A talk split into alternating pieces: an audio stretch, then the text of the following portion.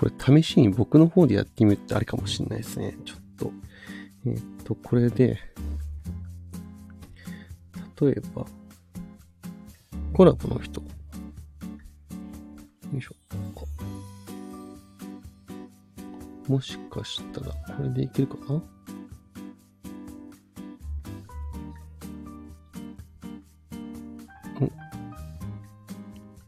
お、お、まさか、やってくれてるかな？あいひろさん。そんなことないか。お、よいしょ。これでできんのかな？うん、うん、うん。あ、来た。よいしょ。これできるかな？お。あいひろさん。僕が戻るという。ちょっと試しにこっちでやってみましょうか。確かに。っていうね。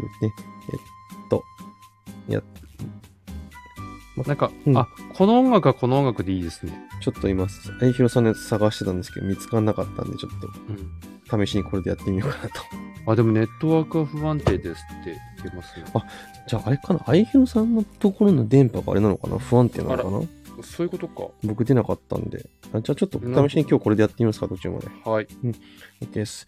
えーっと、待てよ。どこまで話したっけ？ちょっと待ってよ。うん。ゆうきさんにご連絡をしないと。今日す、なんで？でもね、他のところもね、あのね、ダメだった。なんかまた続きみたいな感じでやってたから、今日は不安定ですね、きっと。ままた一瞬切れたと思った今。うん。ほんと 変にやんない方がいいのかな？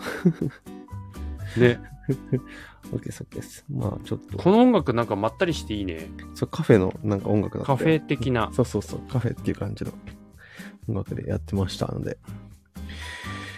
これはあれかもしれないですね。うまくいけば、これこのまま反省会というか、後書きに持ち込んでもいいかもしれない。もう時間が時間なんで。ああ、もうこのまま行った方がいいかもしれそうない。そうそう。うん。そんな感じでいきますか。はーい。で、うん。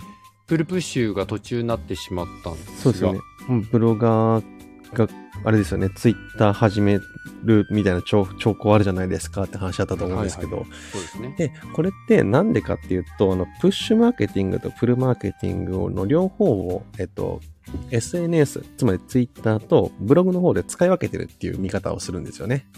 うんうんうん。で、プッシュマーケティング、まあその、さっき最初の冒頭に、ごめんなさい、アーカイブで聞いてる方は2つ戻ってもらって聞かなきゃいけないんで、あれまあ これあえて説明するんですけど、えっと、その時はですね、あの、プッシュ型は、えっと、あ、びっくりした。今止まったかと思った。うん止まったかと プッシュ型はですね、えっと、ポケットティッシュとかチラシ配りみたいな話をしたんですよね。ああ、落ちた。お、お、お声が落ちた。トーンが。あれ？あひさん聞こえます？ダメかも。聞こえてる？あ、聞こえあ復活した。復活した、復活した。OK ですね。じゃあやっぱあれかな？電波もありありそう、ありそうですね、今日はね。なんか特に。いや、絶対これ太陽フレアじゃないですか。やられましたね。あと、トヨタとホンダの話しすぎたかもしれない。もしかしたら、何かあんのかな？車業。うんで、そうそうそう。えっと、SNS で、あの、ね、プッシュマーケティングが、えっと、ビラ配りとか、ね、ティッシュ配りみたいな話して、えっと、はプルマーケティングがその店舗経営だとか、まあ、さっきの話だと展示会だとか、あの、テレビとかラジオの広告だとかっていう話をしたんですよね。うんうん。で、それでそういうふうに考えたときに、その SNS とかっていうところの部分は、えっと、プッシュの方ですよね。あの、自分で、まあ、なんて言ったらいいんですかね。私はこういうものですよ、みたいな感じで営業をかけてるっていうところを、はいそのツイートを通してやっていく。まあ、つまりブランディングだとかもそれに入ってくるっていうところになってくるんですけど、はい。そういうところでね、えっと、自分のキャラクター、自分らしさっていうのをやっぱり売っていく。で、それの中で、あ、立之さんってこういう人なんだみたいな。とか、はい立之さんの情報発信、あ、面白いなっていうふうに思ってくれた人が、えじゃあもっとなんか知りたいとか、この人は普段何してる人なんだろうみたいなことで興味を持ってくれたっていうふうになった時に、僕がブログを持っていると、そのブログの方に来て、あ、なるほどね、こういう裏付きがあるのねとか、あ、こういう主張があるのねとか、まあそういう形で、えっと、悩みというよりかは、その僕がプッシュしてる内容によって引きつけられたとか、ちょっとその引き、あの、プッシュしてる内容に興味を持ってくれた人がブログに着地をして、うん。えっと、見てくれて情報発信を受けてくれる。情報を受け取ってくれるっていうところの部分からプッシュからプロに変えるっていうところに引きつけたい。あとはその両方で、えっと、ブログの方に集客をしたいっていうような思惑があるってとこなんですよね。うんうんで、これがプル型だけだと結局 SEO とか、まあ、広告だとかに載せて、えっと、本当にその内容を欲しいって思ってる人たちだけが集まるようなお店、つまりブログですよね、を作っていくっていう形になるんですけど、最近ね、このね、えっと、プル型がすごく難しくなってるってところがあって、っていうのもやっぱあの、SEO はすごい難しくなってるっていうのが一番のポイントかなと思うんですよ。うんだって、その、えっと、いろんな人が今、ブログで情報発信、このコロナとかで情報発信するようになって、はい。えっと、いろんな権威を持った方が、えっと、自分のうん。持論だとか、情報発信をするようになったっていう、簡単にね、ブログ立ち上げてできるようになったっていうところもあったりとかして、はい。昔よりもね、そのコンテンツの質だとか、思いだとか、誰が書いてるかっていうところの部分が、すごいユーザー視点から見たときに必要になってるっていううんうん、ところがあるんで、まあ、そのプルマーケティングをするにあたって、えっと SEO を、まあそのブログになった SEO を攻略する方法だとかっていう、そもそも、えっと前提として情報発信を伝えることで誰かに価値提供をして、誰かにその困っている内容に対して、えっと解決する行動をとってほしいっていうふうな思いを込めてやってるはずなのに、えっと、はい。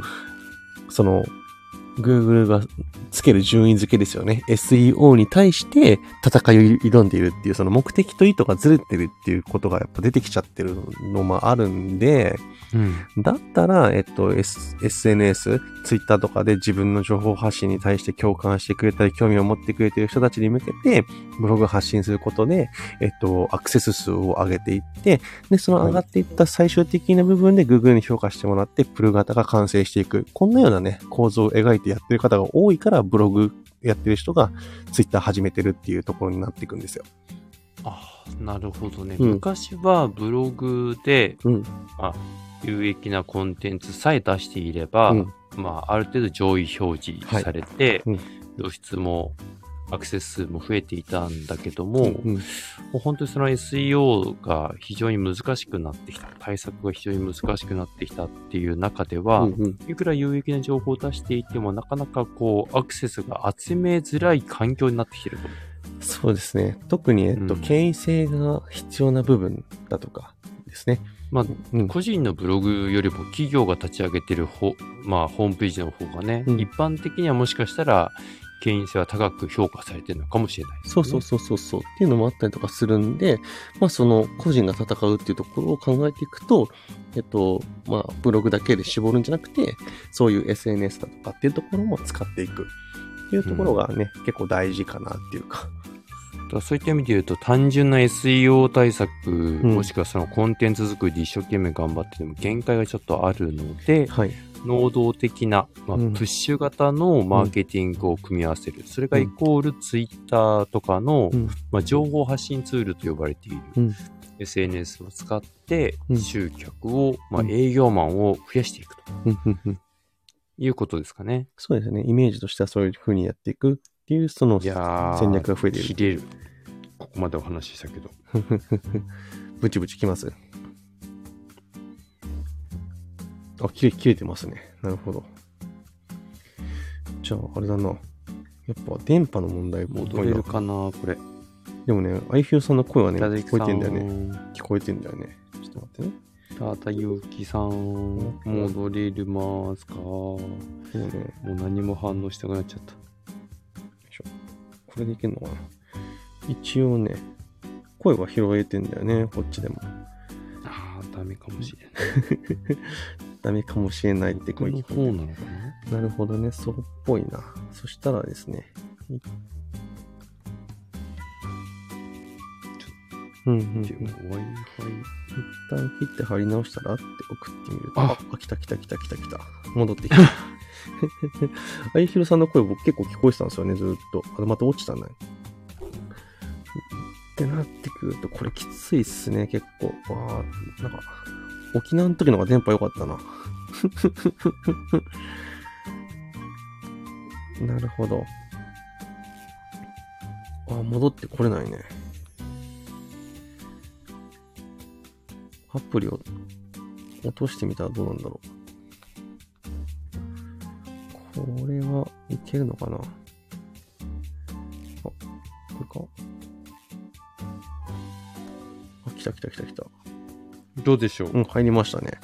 あ戻れた。うん、戻ってこれましたね。これ僕もたたきさんの声だけは聞こえてるんですよ。そうそうそう。あいひろさんの声も僕は聞こえてるんですよ。だからあ、通そうなんですか。うん、通話機能が成り立ってなかったんですよね。いやー、なんだろう。今ちょっととりあえずはい家の Wi-Fi をやめて、うんうん。携帯の方に切り直したんですけどね。なるほど、なるほどそ。したら、もしかしたら安定するのか。かもしれない。やっぱ、あれですね、沖縄の方が通通信良かったかもしれないですね。いやー、ちょっともう一回沖縄戻る。いやー、沖縄でもね、10日間行くとね、疲れますね。やっぱりね。遊びだったらいいんでしょうけどね。うんうんうん。なるほやっぱど、ね。ホテル暮らしは疲れたみたいです、うん体が。せ 狭いし、普段と比べると。いやー、ほんとね。うんそうそうそうそう。あ、そうだそうだ。これ、まったりする前に、ちょっと、分かった。えっと、第1部の結論をつけますか、まずはね。そうね。で、うん第2部ね、えっ、と、アーカイブ残せなかったんですよ。あ、さっきのやつ？うん。うんだから今これ3回目になっちゃってるんですけど、はい。まあ、実質2回目というところで、うん、なるほど、なるほど。ちょっとアーカイブを終えてる方は、すいません。そっか、じゃあ、丸1、丸3の順で聞くって感じですね。うんんそうですね。ってことは、丸に振り返りながら話しなきゃいけないけど、まあ、実際2、3分だったかだと思うんだよね。そう。だから、うまあ、ほぼほぼ中身はね、うん、うん。3回目の頭で、うん、うん。まあ、回収できてるかなとは思うんでオッケーです、すけどオッケーです。じゃあ、まあ、まとめ入ると、えっと、はいまあ、プッシュとプルっていうところの部分があって、まあ、そこに関しては、プッシュは、まあ、最初にも話したけど、えっと、ティッシュ配りとかビラ配りと同じですよ。で、プルとかは店舗の出店だとか、展示会だとか、えっと、広告関係とかですよ、みたいな話をして、その、お客さんがね、に対して、えっと、あゆひろさんがさ、本当に一番最初の冒頭で言った、えっと、能動的と受動的なところの部分で、えっと、集客を変えていきますよっていう手法、ターゲットをそういうふうに明確にしていきますよっていう手法があるっていう話。で、はいな。なんでこれが必要かっていうと、やはりその、もうお客さんサイドからすると誰から買うかっていうところの部分、これ、このテーマは結構ね、ここまでいろいろ話してきてると思うんですけど、その誰から買うかって言った時に企業とか、その販売者のあり方が大事っていうところの部分で、えっと、トヨタとホンダの話をしました。うんなるあ、そこで誰から買うか、うんこの人を信用する、うん。その、その記事を見て信用する、この人が買っこの人、この情報で買おうと思った。そうですね。確信を持ったっていうところになるんですね。はい。で、それをブロガーは最近ツイッターとブログで使い分けてるってところなんですよね。なるほど。はい。なんで、まあ、ツイッターとかで自分のあり方だとか、あとはその考え方だとか、はい。えっと、私ってこういうことしてますよっていう営業をしたりだとか、っていうところの情報発信を日々のツイート、まあ、つぶやきの140文字を使って、大枠を伝え、えっと、フォロワーさんに対して自分はこういうものですっていうアピールをしていく中で、ブログでこういうふうな更新してますよっていうところの部分で、プラットフォームを用意してますよって話をして、その営業活動によって来た人が、ブログを何回もその見てサイト内回遊をしていくことによって、どんどんどんどんその自分の情報発信に価値をつけていく。っていうところの部分の動線を張るっていうのが、結構そのマーケティングとして、プッシュとプロを使い分けている人が多いよって話で。ですね。うん。でさらに加えてそこに、うんこう、しもっとより親近感を感じていただくためにも、うん。うん。またさらに情報量を増やしていくためにも、うんこういう音声メディはい。アを使ってくると、よりこの人から買った方がいいかな、はいこの人に言うことを信用しようかなと思えるってことですかね。そうですね。で、なんでせ、そこ、そこでなぜ、この人を信用しようと思ったかっていうところの部分を掘り下げて逆張りしていくことによって、プルとプッシュ型がしっかりと合致していく。だから、これまではプル型とプッシュ型どっちかをやってれば、ブログのマーケティングだとか、あとはネットを使ったマーケティングってうまくいってたと思うんですけど、最近ではその誰から買うかだとかっていうところの部分の、その提供している人の、えっと、あり方だとかっていうところの部分にかなりね、えっと、買い手が気にしてるっていうか、えっと、そうんうん、そこの情報も欲しがってるっていうところがあるので、そこの、まあそのユーザーないし買い手のなぜ、なぜに対してアプローチをしていく。そのこの逆張りをすることによって、プッシュ、そしてプル、これを活用したマーケティングでうまいことその集客だったりだとか収益化していくっていうのが今後大事になってきますよっていうところですかね。もう一回伺ってもいいですか、この消費のなぜに逆張りするっていうところをもう一回ちょっとお米さん、報告いただいてもいいですか、はい。えっと、じゃあなんで物って買うんですかね？えー欲しいから？そう。だけど欲しいものだったら別に安ければどこだっていいわけじゃないですか。そうですね。よりより安いものを探しますね。うん。でも安いすぎると逆に怖くないですか？不安になります。そうですよね。じゃあその不安を安心に変えるにはどうしたらいいですか？調べて、んこれかなと思う情報うん。を見て買うかで、それを買うところの部分っていうのは、ちゃんとした自分の個人情報とかネットで出すんだったらネ、ネットでちゃんとしてるところで買うし、な。うん実際の店舗で買うんだったら、自分の、あの、なんだろう、フィーリングに合うような店舗で買うし、もっと言うならば、うんフィーリングの合う人から買いますよね。そうですね。うん。っていうところの部分で人を選ばれてるんですよ。確かに。うん。なんで、そこの部分にアプローチをするために自分の、えっと、やってることだとか、あとはその自分自身の経緯付けだとか、自分ってこういう人ですよ。私たちの会社はこういう会社ですよっていうのをしっかりとアピールしていくっていうのが結構プッシュとして大事ですよねっていう。うん。より信頼感をそうそうそうそう勝ち取るってことですね。うん。っていうところの部分で、じゃあなんで消費者、なその、衝衝動的に買ってしまった、もしくは納得して買ったんだけど、買った後になんで私この人から買ったんだろうって考えていくと、はい。そこに、えっと、その、販売者としてのあり方だとかっていうところが必ずあるはずなんですよ。ああ、後からもうそう、これ、思うってことですね。これ今、その、ここの30分間、なんでちょっと難しいかっていうと、えっと、販売者側の目線と、自分がその消費者側の目線、これ相互に見比べないと、うまくそのストーリーが出来上がんないから、この音声だけで話してると難しいところがあって、逆にね。そうそうそうそうそう。テキストだったら比べられるからね。そうそうそうそうそう。だから自分は、自分がもし、じゃあ、僕対ひろさんがこのマイク買ったのなんでですかって話になるんですよ。なるほど。うん。僕は単純にネットで見て、で安そう、安くてコスパ高そうで、Amazon のレビューも良かったから、Amazon がこうやって押してから買うっていうことで買いましたと。で、うんあいひろさんは何を買ったらいいか分かんなかったけど、忠之さんが買ってるから私も自分ので同じのでいいやと思って買ったと。そうです。つまり同じマイクを買うにも買う理由が違うんですよね。違いましたね。はい。だから僕があいひろさんにこのマイクいいよって言って、あ、忠之さんが言うんだったら買おうかなって思ってくれたら買うわけじゃないですか。はい、買いましたっていう。ことは、これ僕の、えっと、プッシュとプルの形がしっかりとしてないければ買わなかったですよね。うんうん。同じマイクを。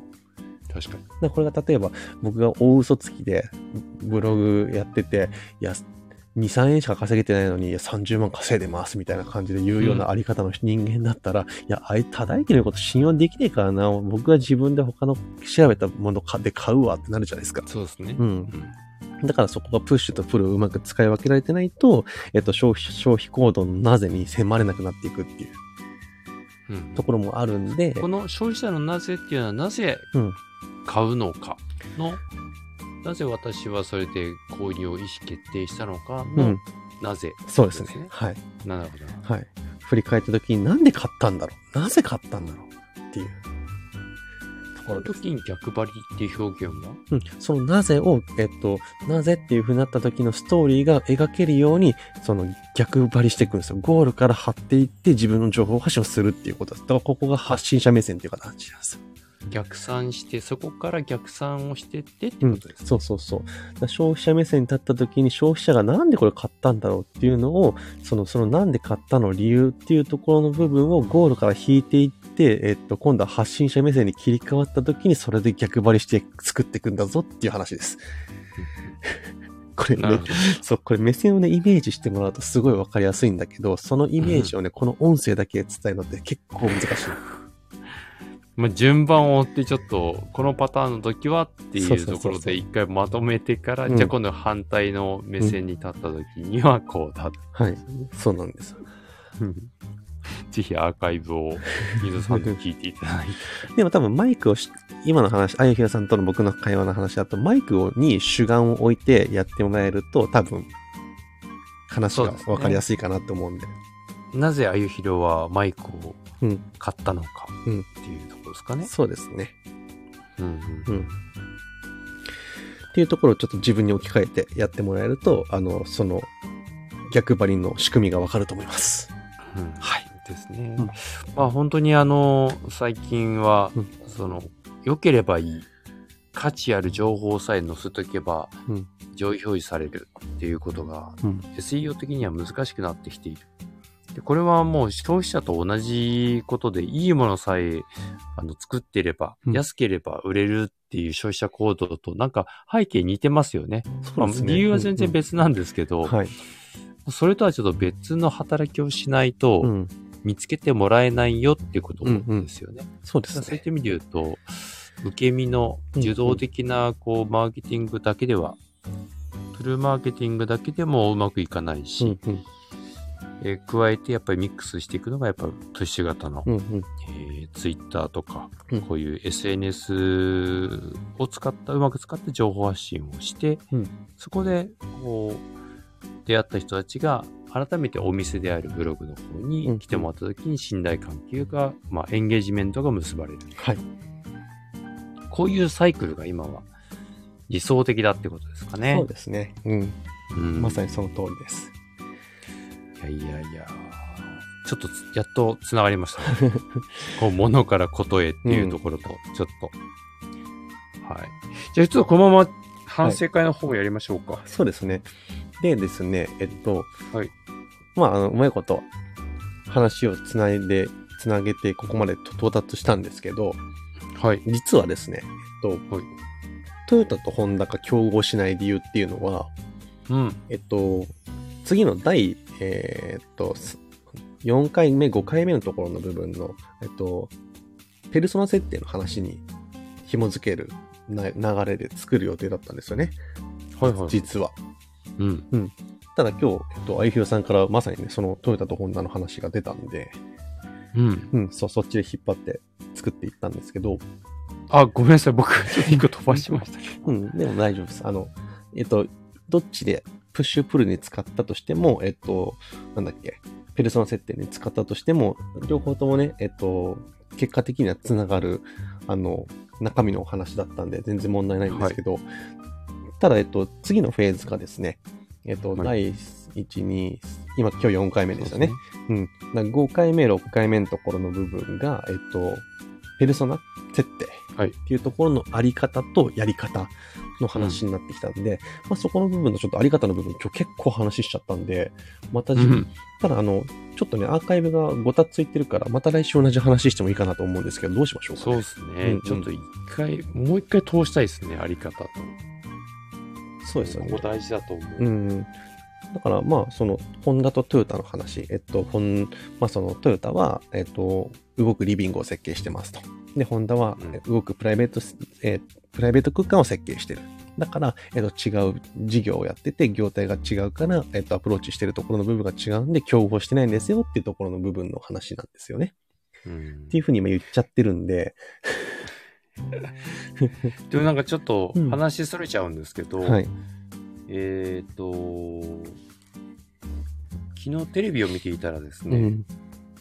トヨタと日産の戦略の違いでお、今、こう、はい。違いが出てきてるっていう話がたまたまはい。聞きまして、はい。はい。はい。何かっていうと、自動運転のうん。開発についての記事だったんですけど、はい。えっ、と、Google がうん。トヨタに自動運転一緒に開発しませんかっていうオファーがありましたと。うん。うん。うん。で、その時トヨタはどういう、えっ、と、理念を掲げていたか、ビジョンを掲げていたかっていうと、ファントゥードライブだったんですよね。はい。はい。はい。こう、ドライブを楽しもううんなんですよ。うん。っていうと、自動運転とは真逆なんですよね。うん。うん。うん。うん。だから、え定期がなかったんです。はい。はい。はい。だけど、日産に持ってったら、まあ、日産ちょっとその時どういう標語をしてたのかわかんないんですけど、うん。うん。えー多分シフトとかそんな感じだったと思うんうんですよね。変わっていく。で、その時にこう自動操縦っていうのが、まあ理想としてというかビジョンがあったんでしょうね。うん。うん。うん。で、Google は日産と手を組みましたと。はい。まあ、日産というか、当時はプジョーももちろん一緒にいますけど、ね日産プジョー連合ですね。うんうん。のところと手を組みましたと。はい。で、そしたら、えっ、と、昨日、一昨日ぐらいのニュースの中で、うん日産の自動操縦を30年まで全車に導入しますっていう、こう、大々的に発表が出たんですけど、はいはいはい。ちょっと自動操縦のところで一歩うん。前に出そうなんですよね、日産が。日産が。うんうんうん。うん。っていうと、こう、そのあり方の違いでも、うん。今後の戦略的な取り組みが変わってくるな。チャンスのうん。拾い方が変わってくるなっていうのが、やっぱり考え方、あり方っていうのが違うことで、はいはいはい。同じチャンスが目の前に来ても掴めたり掴めなかったり、うんうんうん。でそれによって将来のやっぱ取り組みが大きく変わって、うんうん。えー競争がまたちょっと変わってくる。っていうことになるなと思うと、そのやっぱあり方って大事だなってね。え、まさにそれじゃないですか？そしたら次回の題材。まあね、今日はある程度ペルペルソナっていうのがどういうふうに形成されていくのか、うんより具体的にそのペルソナを設定してやるっていうことは、うんうん。まあ、バランスですよね。プルとプッシュの間で作られていくものだっていうことが今日ちょっとお話が少しできたと思うんですけど、はいもしかしたらそのあり方をもっと掘り下げていく回でもいいのかもしれないですね。そうですね、確かに。Google がね、そこ入ってったっていうのはなかなかないですよね。でも面白いなと思って。うんうんうんうん。あの、当時トヨタとしては自動車離れが進んでいる中で、はい。あの、まあ、マツダもそうだと思うんですけど、ビーアドライバーうんとかって、うんうん。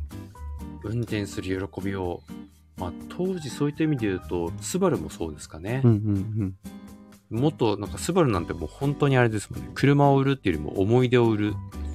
あうん。の、昔の、ね。そう、昔のね、こう、子供の時のお父さんとの、うんこう、思い出とかを CM で流したりする。うん。うん。それこそ本当、物からことへ。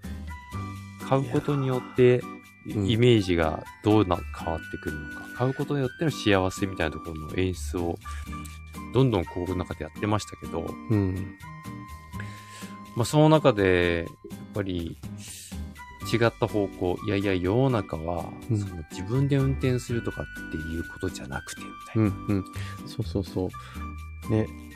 だ多分、あの、見る視点が違うんでしょうね。そう。うん。やっぱりメーカー側のロジックなんですよね。いいものを作って楽しんでもらう、うん。運転する喜びを伝えたいっていうのは、作り手の、いい車を作ってる作り手の話なんですよね。うんうんうんうん。でも、世の中はもうどんどん、そんな運転するよりも楽に移動するできるツールって感じなんですよね。そうですね。そうなってくると別に運転に価値がないんですよ、もうね。なるほだからど。訴求ポイントがもうだんだん時代とともに変わってきてるよっていうところに、Google は気づいて自動運転を進めるわけですよ。はいはいはいはいはい。だけど、メーカーはあくまでもいいものを運転する喜びをって昔からの50年ぐらい前からのうんそれこそ T 型フォードができた時代のその思いをずっと誇示し続けていると。面白いなそで、そこでやっぱりテスラのような考え方がやっぱり変わってくる。まあそこでテスラが売れてる理由っていうのも、うんやっぱ思想の違いなんだろうなっていうね。うんうんうんうんうん。うん。やっぱりそのあり方によって戦略も変わっちゃうし、チャンスをつかむ、つかまないってこともあるし。はい。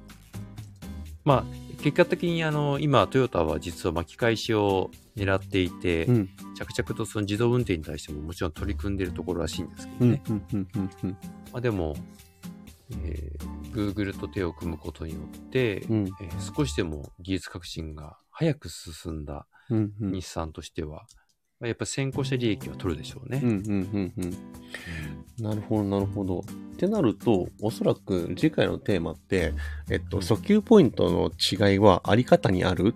販売者と消費者の見方の違いとはっていうところだと思うんですよね。おおもう若干今語っちゃった感じもしますけどね。いや、いいと思います。あの、メインテーマはここで掘り下げると思うんで、だからなるほどうん。今のまさに愛ひさんがアウトプットしてくださった題材をもとに、えっと、それをうまいこと話をしていくっていうところの部分で、まあ今日話した、ね、ホンダとトヨタの話から、そのね、えっと、今度はトヨタと日産の話になる。この、要はこの3社がどういうふうな違いを作ってるかっていうところの部分が絶対出てくると思うんで、そこにアプローチをかけながら、実はそれって販売者と消費者のところで見方に違いがあるよね。だからそこ Google っていうところの会社が入って選んでったから、実はこれ自動車産業じゃなくて Google が主導権握ってんじゃねみたいな感じに変わっていくと思うんですよっていうところの部分に多分着地すればおそらく面白い話になると思います。いや、本当ですよね。っていう後書きだから、後書きでね、公開反省会をするからこういう風な話が先に出ちゃうっていうね。まあそうね。えでも、なんかそう考えると、本当にね、うんわまあ、メーカー側、情報提供者側としては、うん、できるだけその、マーケットインというか、はい消費者に寄り添った商品開発、消費者が求めていることに対して、うん、まあ、アジャストしていきたい、合わせていきたいっうん、ていうふうに思っていても、やっぱりその思いがね、うん。あの、運転する喜びが訴求ポイントって、いや、もうそもそもの考え方が違う。でもね、僕ね、いいと思うんですよ。だって僕、スバルの CM すっごい好きですもん。やっぱりそうなんだ。そう。あの、あれを見るたびにスバルの車っていいなと思うんですけど、でも買おうとは思わないんです。ああ、そこ、あ、そこもちょっと知りたいね。そうなんですよ。だから共感だけじゃダメっていうところもあるんですよね。っていうのもなんか、あと、あとさ、うんうんあれなんですよ。心理学的に言うと、それがはいあまりにもうん意図的に作らされてしまうと、うん冷める なるほどね。そっか。ことがあるんですよね。なるほどえっと、ちょっとアーカイブに残す前提で僕がまたさらにもう一回聞いて、あの、思考をね、あの、深くするためっていう目的で今話するんですけど、はいなんでスバルのあの CM よく、よ良いけどスバル買わないかっていうと、はいえっと、僕のこれまでの人生のストーリーの中でスバルっていう車に乗ったことがないんですよね。ああ、つまり、そのストーリーには共感できるけど、そのストーリーに出てくる車っていうのは別にスバルじゃなくてもいいんですよ。あなるほどです。はい。だから、すごく共感はする。えっと、消費者目線、そのユーザー目線で、えっと、共感するストーリーは流してるんだけども、それってストーリー売ってるだけですよねっていう。惜しいって感じだね。っていう見方にどうしてもなってしまう。一消費者としての意見なんですけど、これが。あの、なるほど。うん。っていうところがどうしてもあるんで、だから、えっと、いい CM だなと思うんですけど、それが購買につながるかっていうと、若干僕は違うかなって。そうですね。はい。っていう話を次回したいと思います。なるほど。はい。まあ、そこに加えて僕からの視点は、はい。あまりにもちょっと狙いすぎちゃうと、うん。その意図が見えすぎちゃうと冷めちゃって、うんあの、購買につながらないよっていうのを そうですね。いや、まさにそうだと思います。だから、これ、ここの部分の視点を僕とアイヒロさんの視点で話をするから、ボイスアカメディアになると思うんで、おーというのは？あの、これって、えっと、僕らの意見が全てじゃないじゃないですか。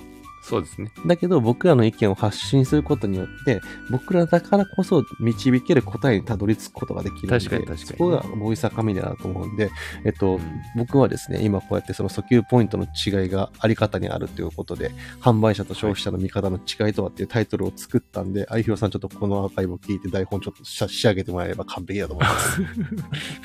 難しいね。えっとですね、後半30、後半30分ぐらいかな。この多分この3分間ぐらいでギュッと凝凝縮されてるんで。そうね。はい。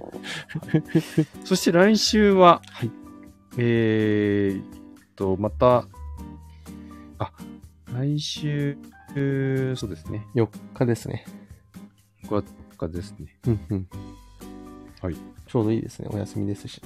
はい。うん。じゃあ、来週も水曜日ですね。来週水曜日22時からですね。という、このゴールデンウィークはうん何も予定がないような、あるような、うんいいじゃないですか。なんか、なんかば、なんか、うんなんか落ち着かないゴールデンウィークです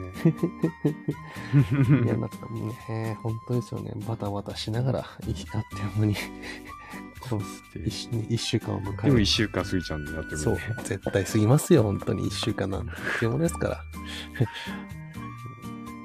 ね、世の中の皆さんは明日仕事に行ったら、明後日から休みですからね。ああ、そっか。うん。そっかそっかそっか。じゃあちょっと皆さん楽しみなところなんですね。そうですね。っていうところもあると思うんで、その楽しみの最中に、えっ、と、忠之あゆひろの二人が車の話をめっちゃするっていう 次回ですけど。まさ、まさか車のね。はい。でもなんかちょっとうん。面白かったんですよね、その話をニュースを聞いたときに。いやーって。いや、でも、多分あんなうんトヨタでも、うん。あんな、あそこまで考えられるトヨタでも、うん。やっぱり訴求ポイントがそこ、まあいいとか悪いとかは別としてもね。うん。うん。うん。いや、でもやっぱね、車も、ほら、もうボイスアカメディアなんで、そのね、ちょっとそういう視点で話すると、今、カーナビとかもさ、携帯の端末、マップつなぐ形になってきてるじゃないですか。はい。だから純正のカーナビってこれからどんどん衰退していくのかなとか思ったりとかするわけですよ。うんうんだけど、そうするとどうなるかっていうと、携帯の寿命は今度短くなるんですよね。常につなぎっぱなしだから。うん。そうね。うん。だし、えっと、ギガ数も減るんで。うん。ってなってくると、自動運転って、え、じゃあ何をもとに自動運転するの？地図みたいな。うん。え、それって携帯でやるじゃないですか。はい。ってなった時に、じゃあ携帯、電池ケーターどうすんのとか。だって GPS ってどっから拾ってんのとか。その電波どうしてんのとか。いろいろ気になるところあるじゃないですか。うん。ってなってくると最終的にはその運転しているっていうところの部分の運転が好きかどうかだとか、あとはそういうところの部分に焦点を絞ってやって、えっと、情報発信するっていうのは悪いことじゃないような気もするなとか、うん。今ちょっと来週に向けていろいろ布石を打ってるんですけど、考え方ってたくさんいますよねまだイメージ湧いてないんだよな。今最後のやつが。だって結局、あの、自動運転とか、あとはその携帯電話で自動アシストとかやったとしても、その、はいはい。えっと、端末に依存するだけであって、その端末が使えなくなった時の自分たちの能力ってどんどん衰退してるじゃないですか。してるしてる。うん。ってことは、え、じゃあ交通事故起きたらそれ誰の責任なの？自動運転してる時はもしかしたらメーカーの責任かもしれないけど、自動運転が携帯の端末異常とかによって解除されちゃった場合って誰の責任になるのとか、いろいろあるあると思うんですよね。ね。うん。っていう風になった時に、えーじゃあ、その辺考えていく。僕が自動運転がこ今後なかなかちょっとむ難しいだろうなっていうか、えっ、と、壁に立ち、あの、ぶつかるだろうなって思ってるのはそこの多分法律的な問題でああるかなと思ってて、まあ、法、法を改正すればいいじゃんって話になるんですけど、うん。うん。あの、ね、オリンピック、パラリンピックか、東京パラリンピックで選手がね、自動運転のバスと衝突して、あの、ダメになっちゃった事件あったじゃないですか。あれ、ショックでしたね。はい。で、それは、えっと、メーカーの人が書類送検されてるんですよね。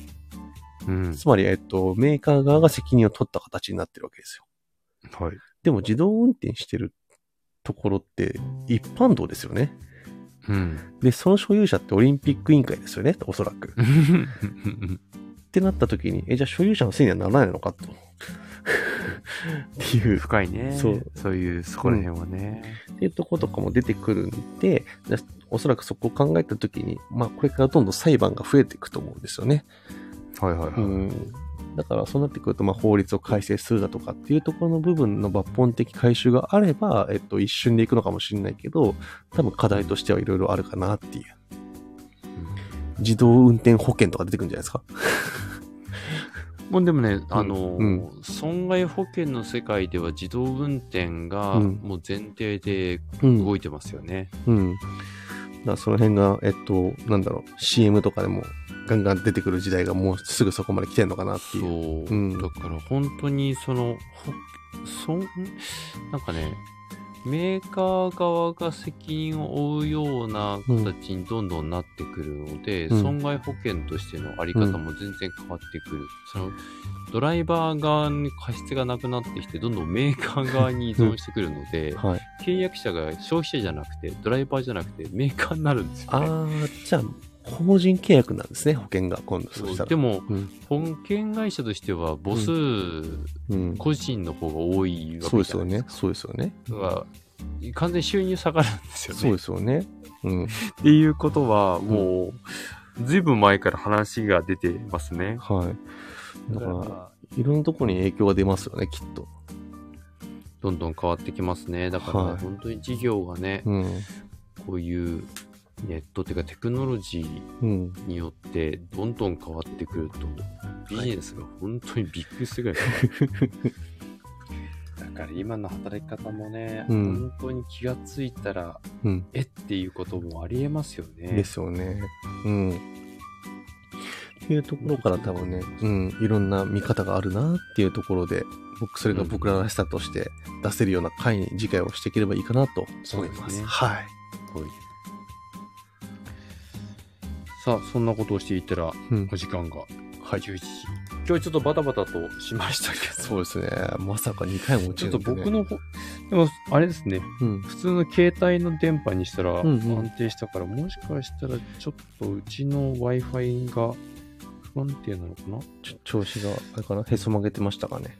ですかね。うん、うん、うん。ちょっと大変申し訳なかったですけど。うんはい。ちょっと次回は、うん、うん。まあちょっと努力する、しても限界はあるんですけど。